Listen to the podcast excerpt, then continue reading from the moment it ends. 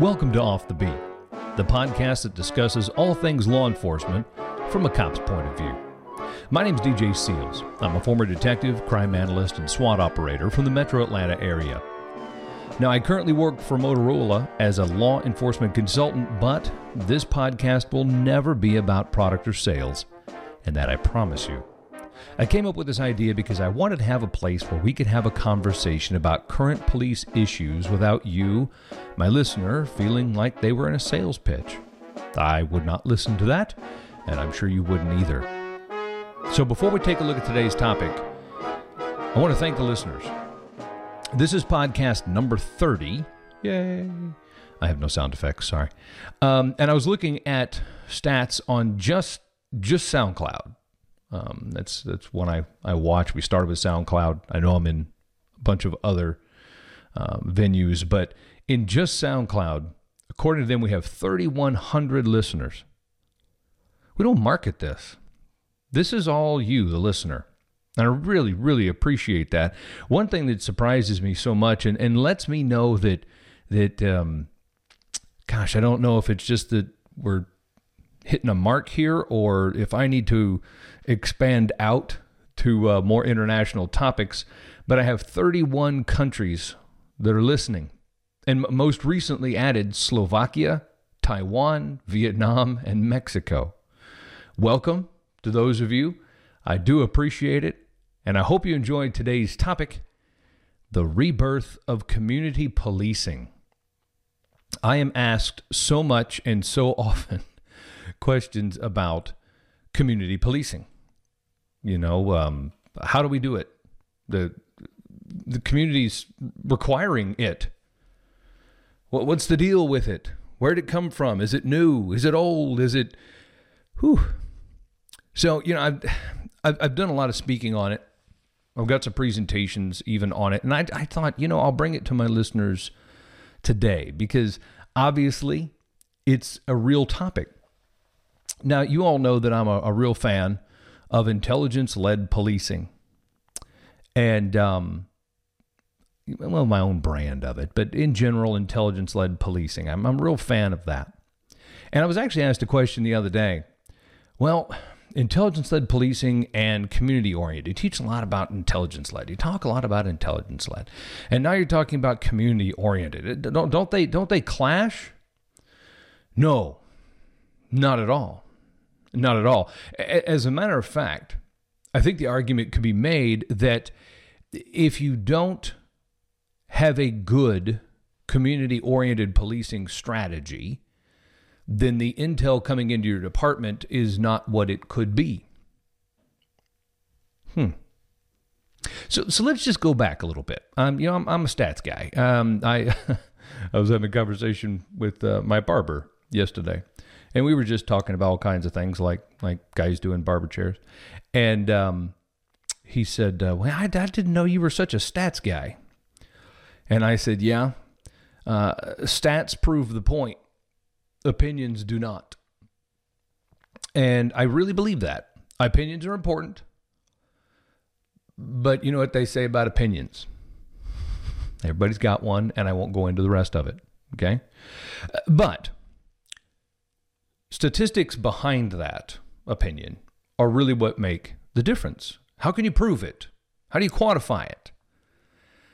So let's talk about community oriented policing. It is a policing methodology in its own. It is not new. It is quite old, as a matter of fact, as you'll find. So let's define it. Community policing is a philosophy that promotes organizational strategies which support the systematic use of partnerships and problem solving techniques to proactively address the immediate conditions that give rise to public safety issues such as crime, social disorder, and fear of crime. I didn't write that. That's a definition right off the website. And yes, that's a run on sentence because there was almost no punctuation in it. But that's okay. We're talking about a policing methodology, not not English class. But let's let's pull out a couple of words from there.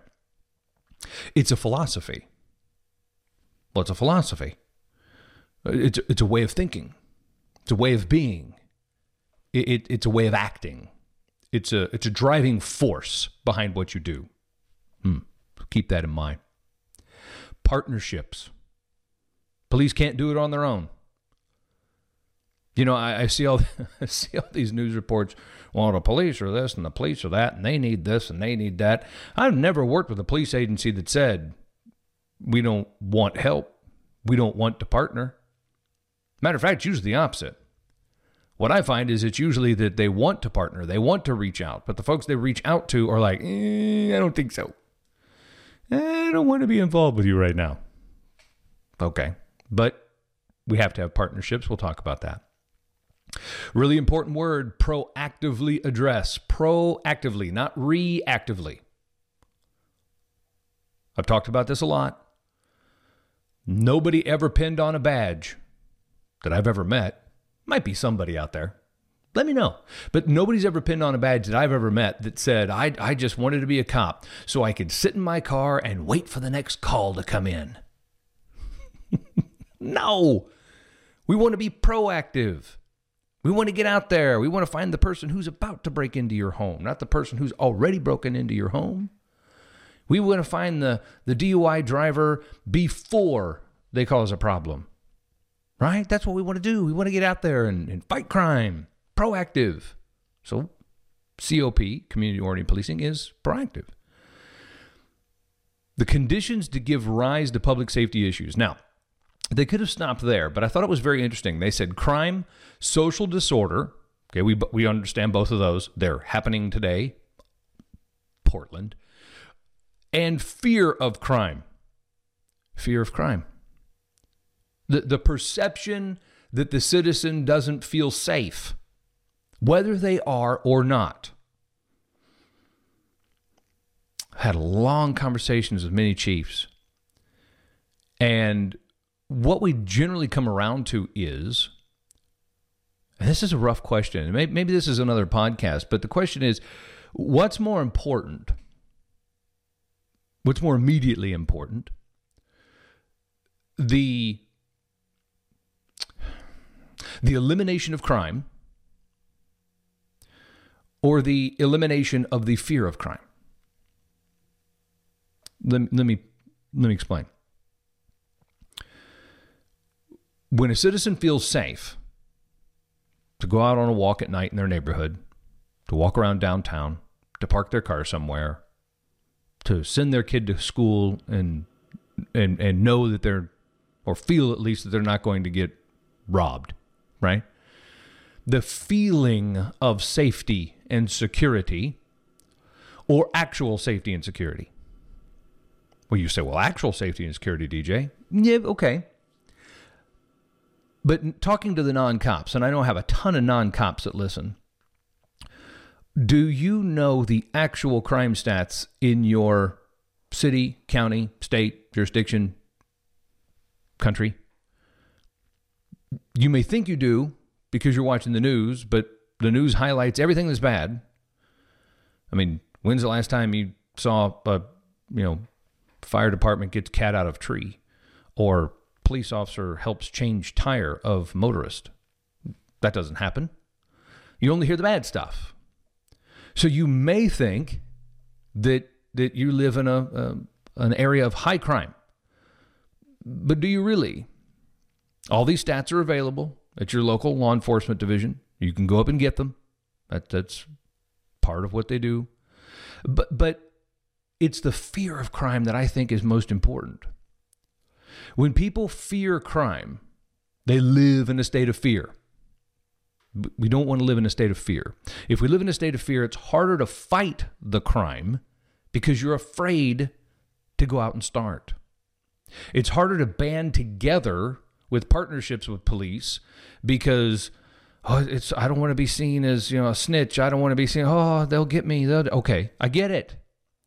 But fear of crime is so important. And again, maybe a whole podcast I'll spin off on what in the world's the fear of crime.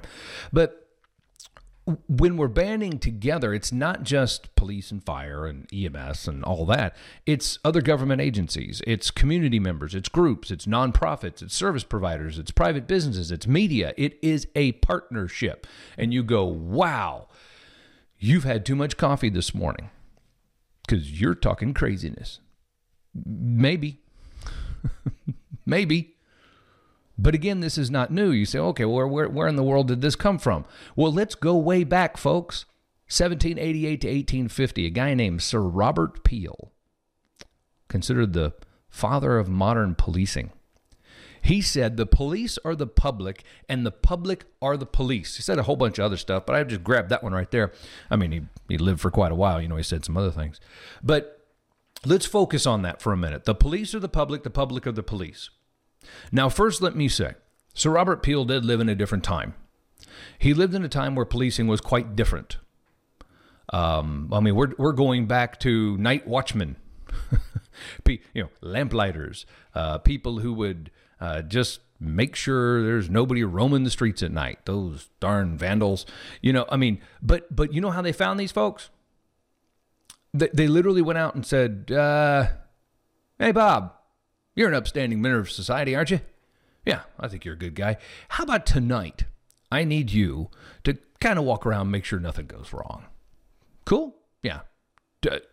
Uh, Thomas, tomorrow, Thomas, tomorrow night? You got tomorrow night? Great, great. And they chose members of the society, members of the public, who they felt were upstanding members, to trust that to them. There was no academy. There were no specific training. There's no specific training in law. It was just safety. Safety and the feeling of safety. People would go to bed at night and go, you know, I know Bob. He's bank president. I went to school with him. He's a good guy. Everything's going to be good tonight. But they picked people from the public. So where have we gone wrong? Well, I use that we as very broad. We as the public, we as the police, we as a society. Any society in any country I've ever been to has this issue. Where have we gone wrong? It's rough. Sir Robert Peel also talked about the fact that the most important thing with policing was making sure that there was a personal relationship that they knew the police officer. And I, have spoken about this a lot. So, I mean, I, hate, I keep saying all, all these topics kind of flow together.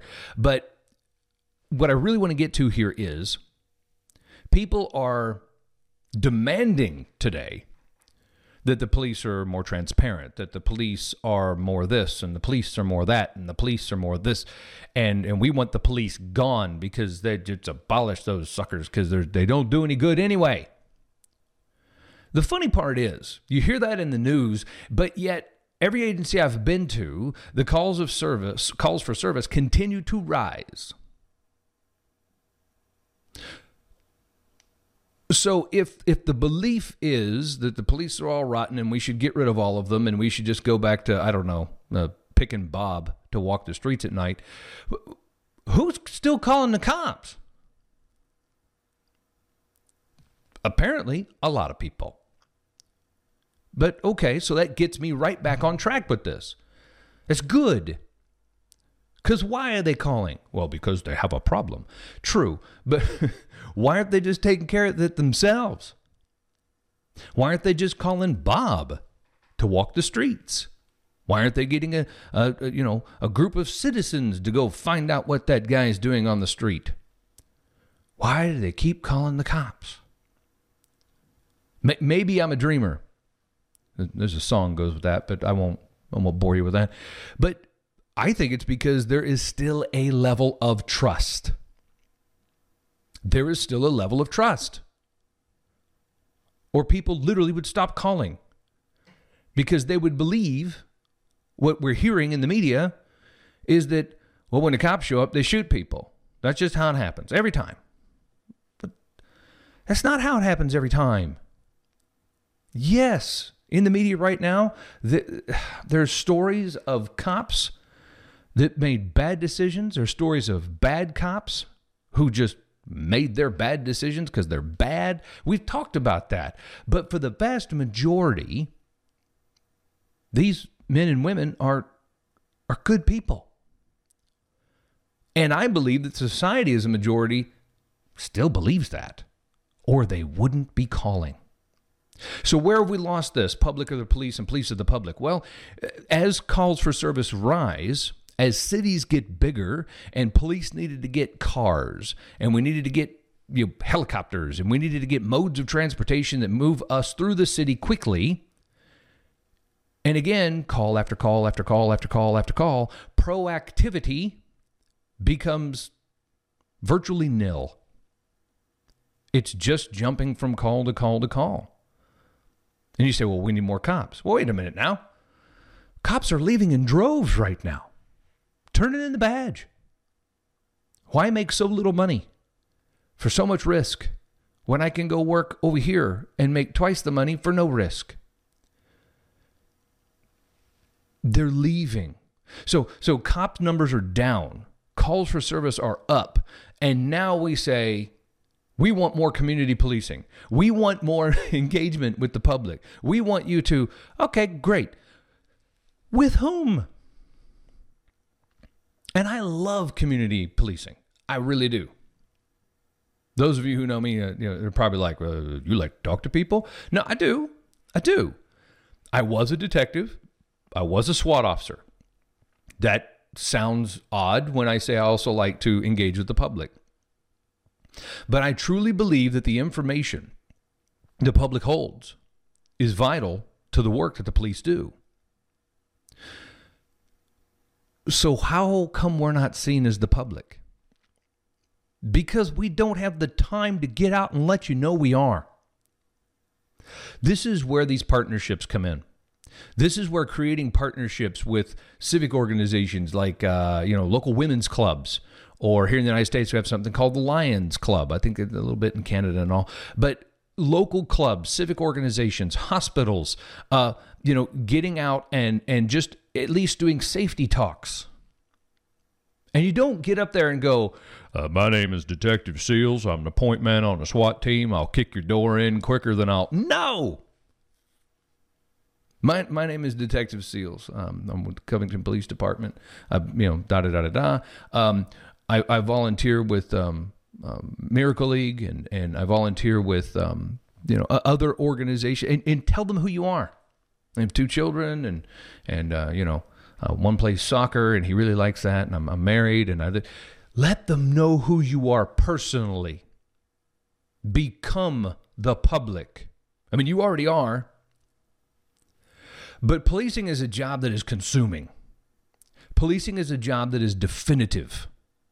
You say, my job is definitive too. Yeah, well, the thing though is you go home and sure you worry about your job. Sure you you think about things that you need to do the next day. Sure but but understand when police take a oath that oath doesn't end at the end of the shift.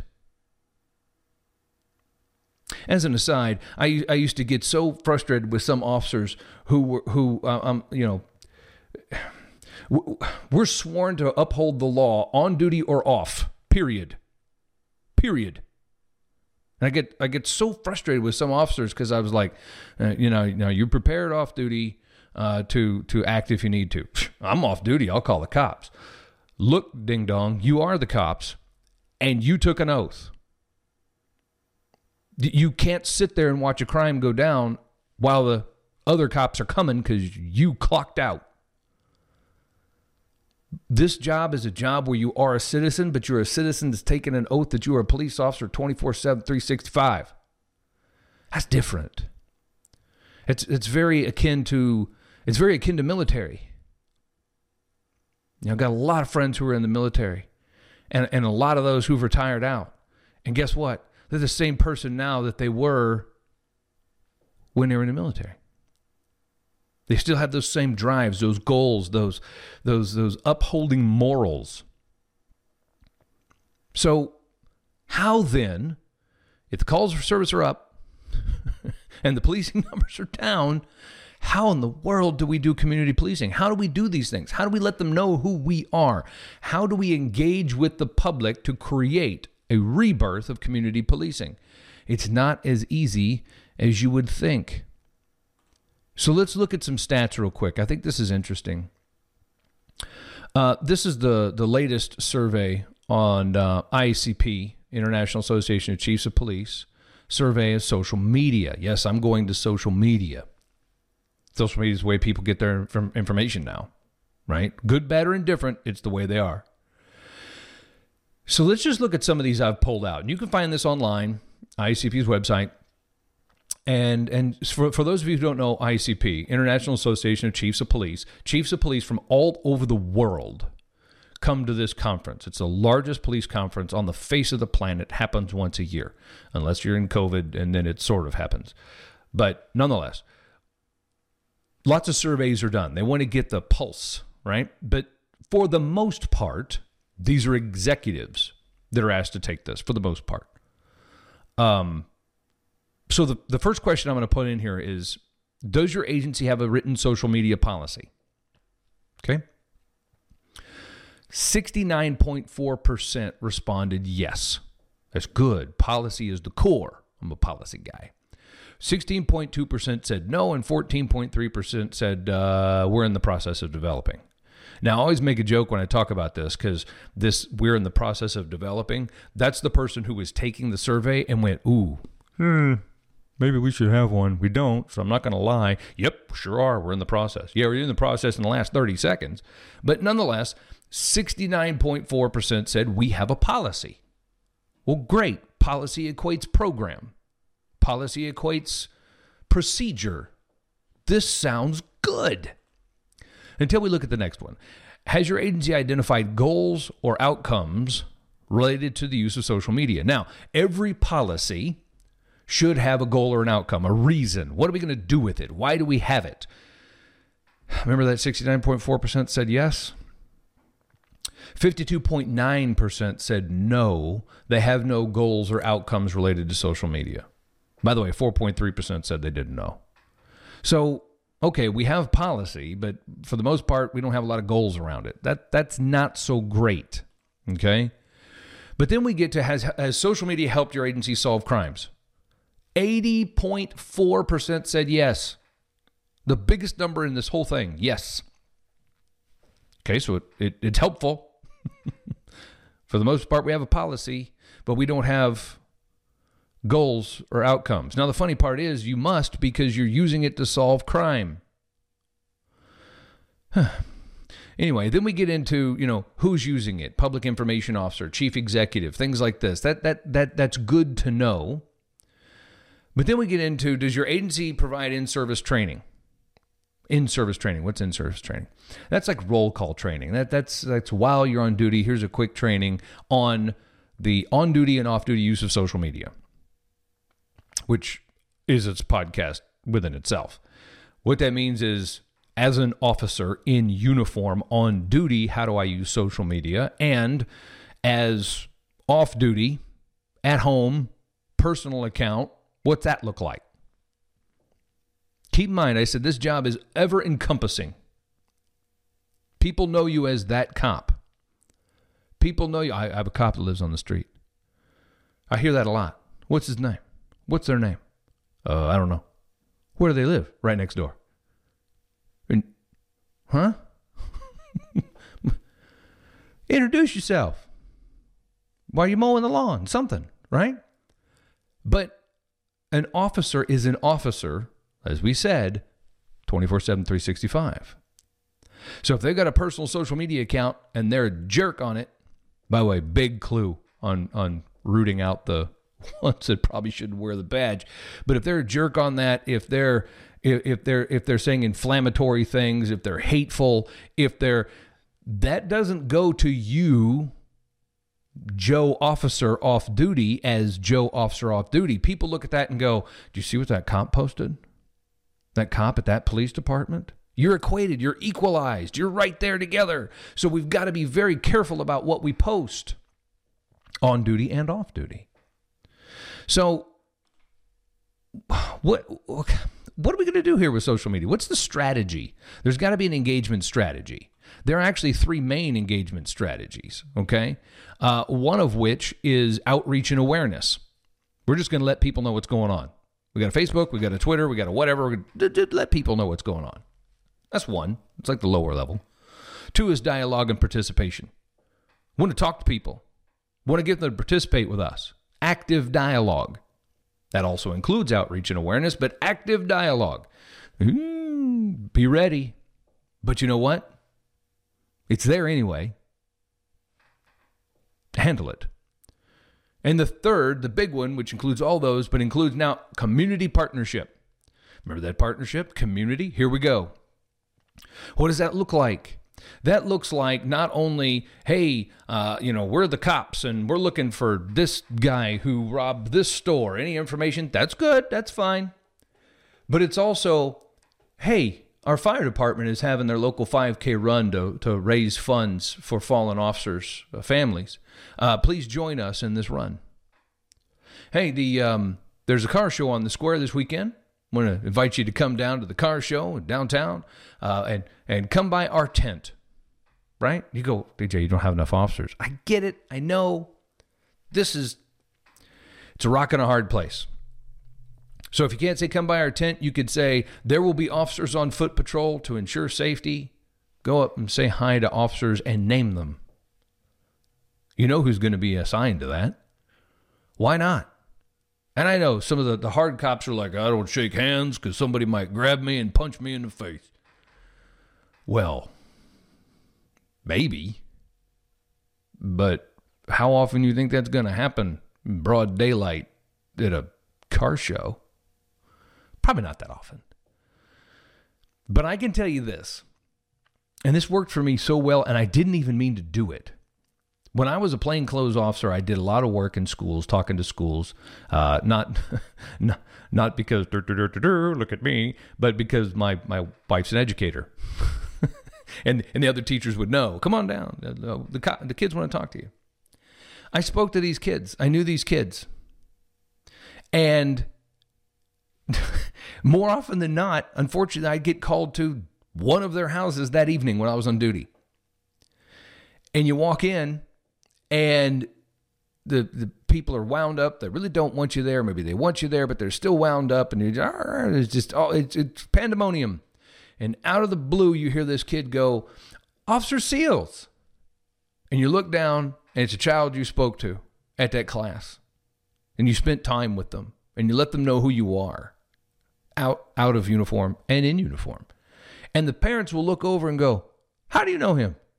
"Oh, he he came to my class. This is the officer I was telling you about that comes to the and all of a sudden you can feel the stress diminish at least a little. That that door of communication opens. Just maybe just a crack, but it opens.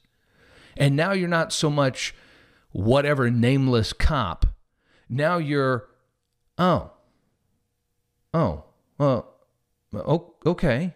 And you could see that internal struggle go on with some people. Like, I, I'm not supposed to like this person. Society says I'm not supposed to like this person, but, but, but my son really likes him, and he, he spoke highly. Uh, uh, uh, I'm confused. All of a sudden, we're breaking that I'm a citizen wall.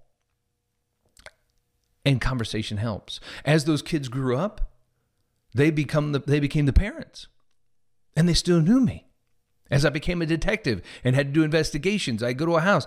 Oh yeah, you're you're, you're Miss Seal's uh, husband. Yeah, yeah, yeah. Oh yeah, I remember you coming to my school. Hey man, what you need? And I was I was just like, wow, that's like a secret I should tell people. Well, imagine that engaging with the public works when you have an investigation. That's community policing.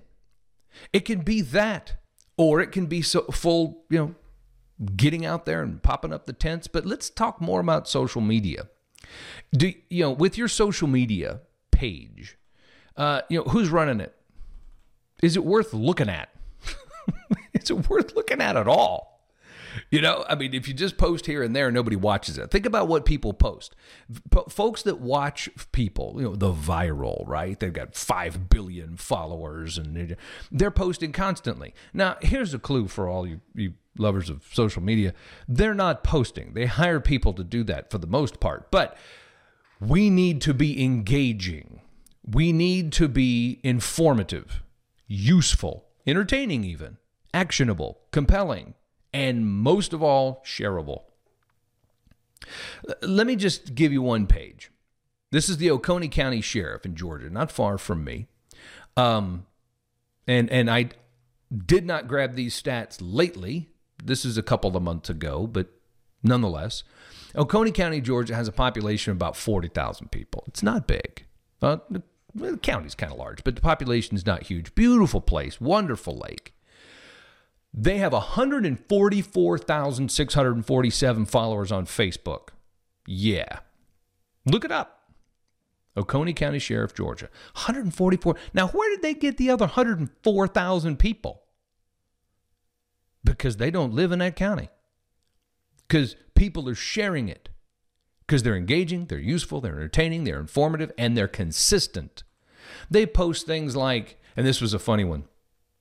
Uh, and you know, I, I, realize this is a podcast, but uh, there's a picture uh, of a house being moved, like whole house being moved down a street.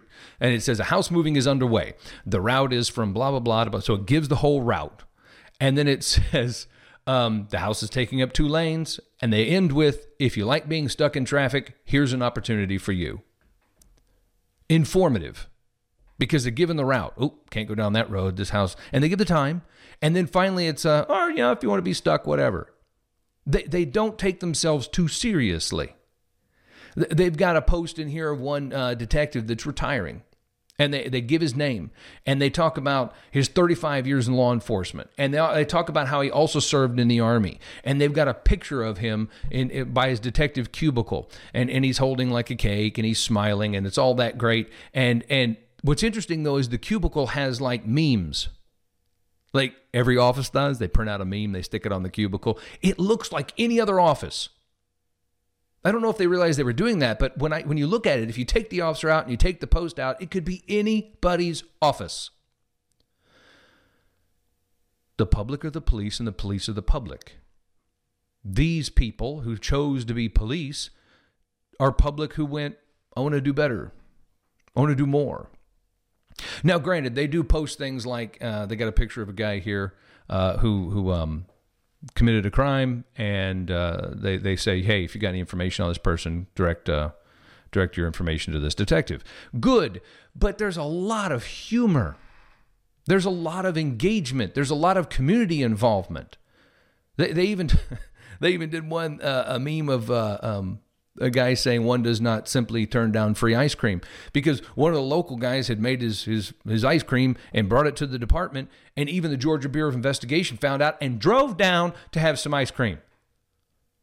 I know that sounds so like well, I, am in I'm in big city. Uh, we don't do that kind of stuff. I bet you do. Tell me, tell me that somebody doesn't bring in their mama's cake somebody doesn't have a birthday, somebody doesn't have an anniversary, somebody who coaches baseball, their their little league team's going to the World Series. Tell me something like that doesn't happen. Because if you do, you're lying. It happens. Why not let people know? Because they look at that and they go, oh, yeah, I think I played against that team. Yeah, that's right. Yeah, yeah, okay. Or or my son goes to school with his son. Wow. We've got to strive to be the public again. Once we're seen as part of the public and not just badge wearers, community policing lives again. Even if we can't get out there and have a community policing division of officers that go out and do their speeches and do their thing, if we can't do that right now for the most part, but we can still engage with social media. Most of you have a social media page. But I, am going to charge you with this. What's it look like? When's the last time you posted? Is it boring? Does, does anybody really want to look at it? What are your followers? When's the last time you added a follower? Would you look at it if you were a citizen? Does it give the feeling of these are just good people trying to help? If not, start it again. Begin it again. You can do it. Take control of your agency's social media. Take control of the rebirth of your agency's community policing initiatives. And now, let's take a look at some crazy but true police blotter stories. And I'm excited about these today. Washington State man in Washington state did an impressive job mounting a full size slide on a child's bunk bed. And you go, so what? Well, here's the so what. Police in Pasco, part of the Tri Cities area in southern Washington, say the 400 pound slide was stolen from a local playground in December. That's right, sawed off and repainted before it was mounted on this child's bed. And you go, well, was this a tip? What was going on? No, even better. It was recovered by Pasco Parks and Rec. No jokes, please, about Parks and Rec. I, I read this and I could see Amy Poehler and the others working this out. I mean, this is like straight from the script, but nonetheless, the slide was actually found during an investigation of theft of catalytic converters for a warrant for this home, a mobile home, by the way. And the detective in there doing a search of the of the, the mobile home saw this massive 400 pound slide and remembered the theft of that slide back in December. And she went, hey, wait a minute. they were able to identify it. By the way, also found the catalytic converter. So, bum, bum, Whew. Police in the Washington, we're going back to Washington.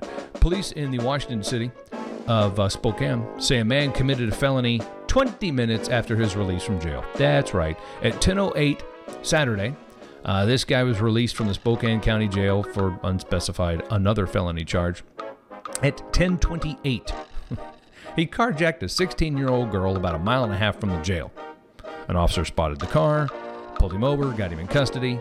The young victim identified uh, her assailant and said the carjacker told her he had a gun before taking the car, though no weapon was actually displayed. Folks, this is just a a pure incident of some people just really like to be in jail. I don't know why, but come on, man. How about another car theft? Yeah, car theft can really work up your appetite. Appetite? Where am I going? Oh, yes. That appears to be the case in a story in Houston, Texas, where police uh, say a man stole an ambulance on Thursday night, then promptly headed to a local drive through to get something to eat. Paramedics were on a call when a male jumped in and drove off. On a call! and he jumped in just took it. Um, cops say this guy headed about four miles to a nearby Jack in the Box and got in the drive through line with the vehicle's emergency lights still on. There's a clue. Cops, of course, got there almost immediately and got him on charges of felony theft. Now, uh, get this due to Leonard's previous convictions for robbery and drug possession, they're pushing for no bail. Oh my goodness. Really? You want a jack in the box that bad? And lastly, we're going to Florida. A Florida man not only didn't heed a road sign uh, that may have kept him out of harm's way, he apparently crashed into it. Yes, per the affidavit, police came across this 22-year-old uh, man outside his car around 12:30 a.m. Uh, in Port Charlotte. Uh, deputy notes in the affidavit that his this uh, this driver's Mazda had heavy front end damage and that a nearby electronic road sign had been hit. And you go, so far, this is boring, DJ. Oh, let's talk about the road sign. The road sign was one of those that said, drive sober or get pulled over. And you guess it, this guy blew a .66, more than twice the legal limit for intoxication in Florida, and didn't even know he had hit the sign. Wow. You know, as we go along this journey together, I may say some things you don't agree with. Or maybe you do agree with me and even have a topic you'd like me to cover, like this topic. Thank you. I hope this took care of it. And now we can go on to others because I had so many people asking me about this. Um, and, or, you know, maybe you have a funny police story you'd like to share with me. I encourage you to email me at offthebeat at motorolasolutions.com to give me your thoughts and ideas. And check out my Twitter page, haha, social media, at DJ underscore off the beat. Until next time, Stay diligent, stay educated, and stay safe.